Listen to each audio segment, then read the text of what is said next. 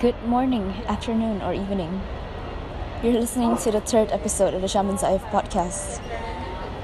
In this one, we're going to focus on happiness, part one. I think I should clarify here. It's more of a a reflective podcast in the in the fact that I will be talking about four years on what I've learned from my time in Manchester. Coming from a Southeast Asian background and coming to Manchester, England for four years to study has made my views of a lot of things change a lot. And in some ways, it changed very little. Uh, each one of us has something to teach the world from based on our own personal experience, our own personal unique experience. And this is mine. I hope you'll find the podcast interesting and useful to listen to. Just so you know, currently I'm in London Heathrow Airport. I've just flown from Manchester. I'm about to go back after four years of staying and studying in the UK. And here I want to share with you what the most valuable lessons I've learned. They may seem very general, but hopefully one or two of them will strike something within you. Might need to be the message that you need to hear right now to make a change in your lives.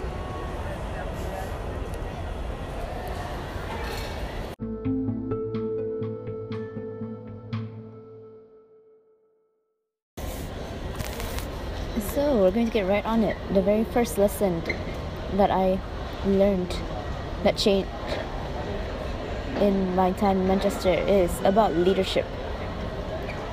So just let me get this out. In my time in primary and secondary school, I was I always wanted to enter a scholarship and to study overseas. And one of the most surefire ways you can get there is to be very active in your extracurricular activities and not only that assume leadership positions in them and by leadership they actually mean the top positions the top brass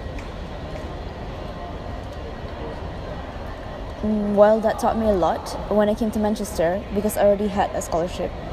I was no longer feeling so much desire ambition and pressure to get to the top of every society or activity i joined. I just wanted to be there be present and enjoy the activity. It was no longer about what i was going to be able to put on my cv or on my paper. I know um, kind of contradictory because you know I was in university and that was the time most people would want to build their CVs. But I guess because I started at a very early point in my life, I was tired. And university became about trying as many different things as I wanted to without feeling the pressure to excel in them. I still wanted to, but I didn't need to. That was the mass massive difference. Same with leadership.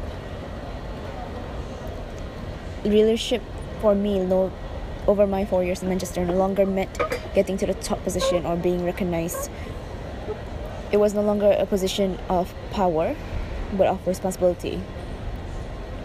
Like as a leader, you don't get control over others, you serve others. And I think the biggest, most prominent thing I learned was that you don't need to be in a leadership position to make a meaningful change. I'll give a personal example. As uh, my in my final two years in the UK, I was I became a fitness instructor for Les Mills. Uh, if you haven't heard of Les Mills, give it a Google. It's probably one of the biggest fitness empires around the globe, with many different types of classes. And in their system, they have ranks they used not the tense they used to have ranks from elites to track coaches um, to advanced instructors to instructors. Kind of a hierarchy as in every organization. Most people aspire to become trap coaches presenters elites. I did want that as well i admit that. However i in my two years i didn't actually put all the effort needed to get to this point and i'm perhaps a deep part of me questions if i was even capable of getting there but that wasn't the point the point was despite not being a tribe coach or a presenter or an elite, I was still able to make a significant significant contribution to the Les Mills of North North Northwest and of the UK. You don't need to be the, in the very top to make a meaningful difference. You bring something to the table as yourself. And if you give it enough heart and enough passion, it will come true. I promise that. So, yeah, leadership took on a different meaning after four years here. No longer about being at the top, but inspiring others, others by being you completely yourself and genuinely caring about people rather than what you gain out of it.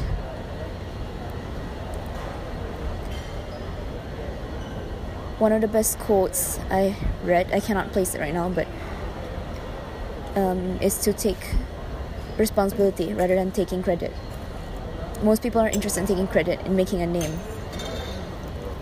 When you take responsibility, when you genuinely care about results and the people you're with, the people you surround yourself with, or maybe the people who are technically underneath you, in due time, this will be recognized. And more than that, I think it's about what you feel inside. When you're responsible, even if the world doesn't know, you know that's the, integrity of your own character. So yeah, lesson one, leadership and a bunch of other things, which I will group under the very broad category of leadership. The second lesson I learned um, was is about respecting differences. In a developing country like Malaysia, people respected the prof- the professions that you know generally bring in high income. For instance medicine engineering um, law. It's not as prominent now but it was definitely done. And these were the ones that were mostly given scholarships for. But when i came to the uk four years in university and meeting people from all different backgrounds made me realize that you know every single different profession has its own contribution to the world. From the more contested ones like art and history to like the more obviously um, contributing ones like engineering and medicine they all have their place in the world. We need the artists the writers the thinkers to reflect upon our society to poke fun and to point out the irony of it so we can realize where we're going wrong to put pain and emotions that will otherwise be buried in history into words we need the thinkers the developers the engineers the doers to develop society into the next stage. We need a balance of all these people rational, emotional, and you know, there's no point holding up one profession above the other because they all matter, they all contribute to the great final end, to the next mountain. The same is the same with cultural differences. You may have been raised to believe that the way another culture lives is wrong. For instance, um, I'm going to be kind of controversial here. Controversial here. For instance, um, free mixing of genders in meetings or in universities. And I hope that you understand the line that I'm going with. But basically, these kind of things, you might have been raised to believe that there are these evils and they're wrong. But you know, come to another society where this is something that's normal, completely accepted. And you start to see that, you know, it's not so evil after all. And that doesn't mean that their way is right and we were wrong, or we were right and they're wrong because there isn't. There's just different cultures and different points of view. And all of these differences should be respected and cherished and celebrated, not condemned.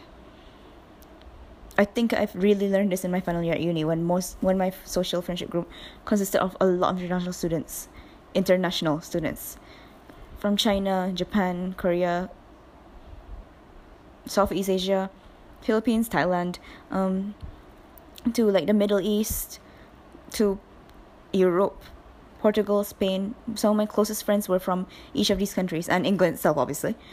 And they all gave me different points of view of what they thought was acceptable, what they found quite normal in their country, and what wasn't. There will be a new podcast that focuses on this, by the way. It will be about the humorous differences across East and West countries. It will be a humorous podcast. Watch out for it. But yeah, back to point number two respect differences, cherish them and you know like never put down others because you don't control where and how you're brought up as well as into what family you were brought up so you can't control the the different points of views you have you can only control what you where you're going next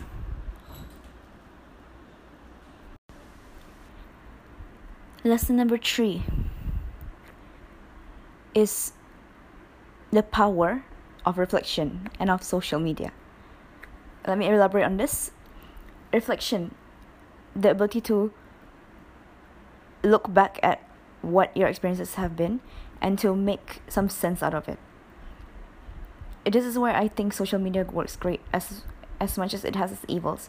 It works great for you to be able because you know there especially when you come to Facebook or memories, a year later you po- you might see a post that you did a year before and feel like what, what was i thinking when i posted that? Like girl you knew nothing or wow i can't believe how much has changed since then. Well most of them can be cringeworthy. Most of the time you realize how far you've come and it gives you determination not to give up on where you're going next. So this is where i'll go out on a limb and say that over four years i learned social media isn't an evil and actually oversharing isn't bad either because you don't know the number of people who have come up to me and said thanks for sharing that. I was going through it. I didn't have i was embarrassed to talk to anyone about it because i didn't i thought it was weird and then i knew that someone else was actually going through it even if it's something as simple as um, struggling with your dissertation or as actual burdensome as struggling with depression or anxiety you know so share your struggles. Take a lot of pictures of your friends, of the bonds you make. Maybe if you like to write journal or and document your journey, it's a privilege to see how far you've gone and a motivation for where you're going next. Also, in the same kind of way, when you journal or you document your journey or take pictures or however way you choose to do this, you get to the ability to see and question all of the assumptions that you grew up with. Everything that you've been taught since birth that you may or may not be sure of. Question it, read more on it, research it, ask someone with differing points of views on why, and make it a civil discussion. You will learn more about yourself. Two things can come out of it. Either you deviate from your original beliefs because you found out the truth, or your beliefs get stronger more often than not. This is what happens, by the way, because you finally understand the reason behind it. So, yes. Third lesson reflection. It's not a waste of time, it's not a waste of space, and oversharing is not a bad thing.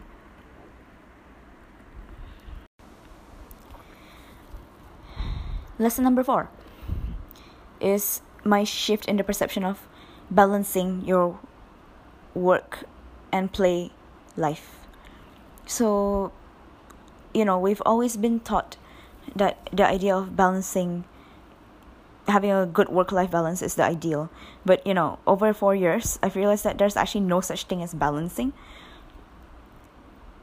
You can prioritize different things at different times. Yes that's possible. But balancing getting enough sleep having a social life doing an internship keeping your healthy body keeping enough time for studies and get and you know all the miscellaneous other things that happen when you're living. There's no such thing as balancing through all of them. At any one point your goals will shift and your priorities will shift with it. So you know rather than trying to think of balancing think about at this point in time what is your priority? What is one thing? And maybe the second thing that will help you towards this one thing. Love it. Be passionate. Let other people call you crazy if they have to. Let other people call you insane. Because usually the crazy and insane ones win. So let me share a personal thing. My goal towards my fourth year was just to be the fittest, healthiest, best, and most importantly, happiest version of me. And I wasn't afraid of a little bit of pain or sleep deprivation to get there. However, I realized as time passed in the, my final year that the goals clash with each other. Happiest didn't necessarily mean fittest, leanest. Healthiest didn't necessarily mean fittest either. It could, it could, if you could align them, but sometimes it doesn't. And in this kind of in these times, you have to decide what at that moment was most important to you, is most important to you, and not turn a blind eye to the other goal, but put it to the side for a while you pursue this one goal. Once you get there, you can refocus on the other one. It doesn't mean you failed. It just means you've known to prioritize something else first. It's just like when you get an injury, like say an ankle injury, and you can no longer do lower body work in the gym. But you can still work on your upper body. Yes, you have to div- divide it from your goal for a bit, but it doesn't mean you've lost. It just means rerouting. Same thing with balancing your work life load. There is no such thing. Choose what's most important at that point in time. Well, maybe maybe it's academics. Maybe it's your extracurricular activity that you're passionate about. Maybe it's your partner. Choose what's most important. Have someone there who can advise you, who you completely trust, and then pursue it with everything you have. When you've achieved it, find the next thing. Lesson number five a perception that changed for me is actually two in one, but I'm gonna highlight it with just one. Is the idea of celebrating progress rather than striving for perfection. It's okay not to be at the top. It's okay to miss your mark. Because to be honest, perfect is really overrated. Of course, there's disappointment that arise from it, especially if it's something that really, really matters to you. But when you're perfect, that means you're at a standstill. You're not moving anymore. You're not moving forward. You're not moving back. And I'd rather be that person who keeps moving, who keeps improving, who keeps shifting, keeps the others, other people being surprised, because I'm constantly changing and improving myself for the better. I'd much rather have a goal I'm working towards, rather than the standstill at the very top. Because I know there's a lot left for me and you to do, and I'm not satisfied with perfect, because that means I've had stuff I have stopped. So, you know, celebrate your journey, celebrate both the downfalls and the rising. See them as just the same lessons to take from and just a beautiful journey for you to grow from.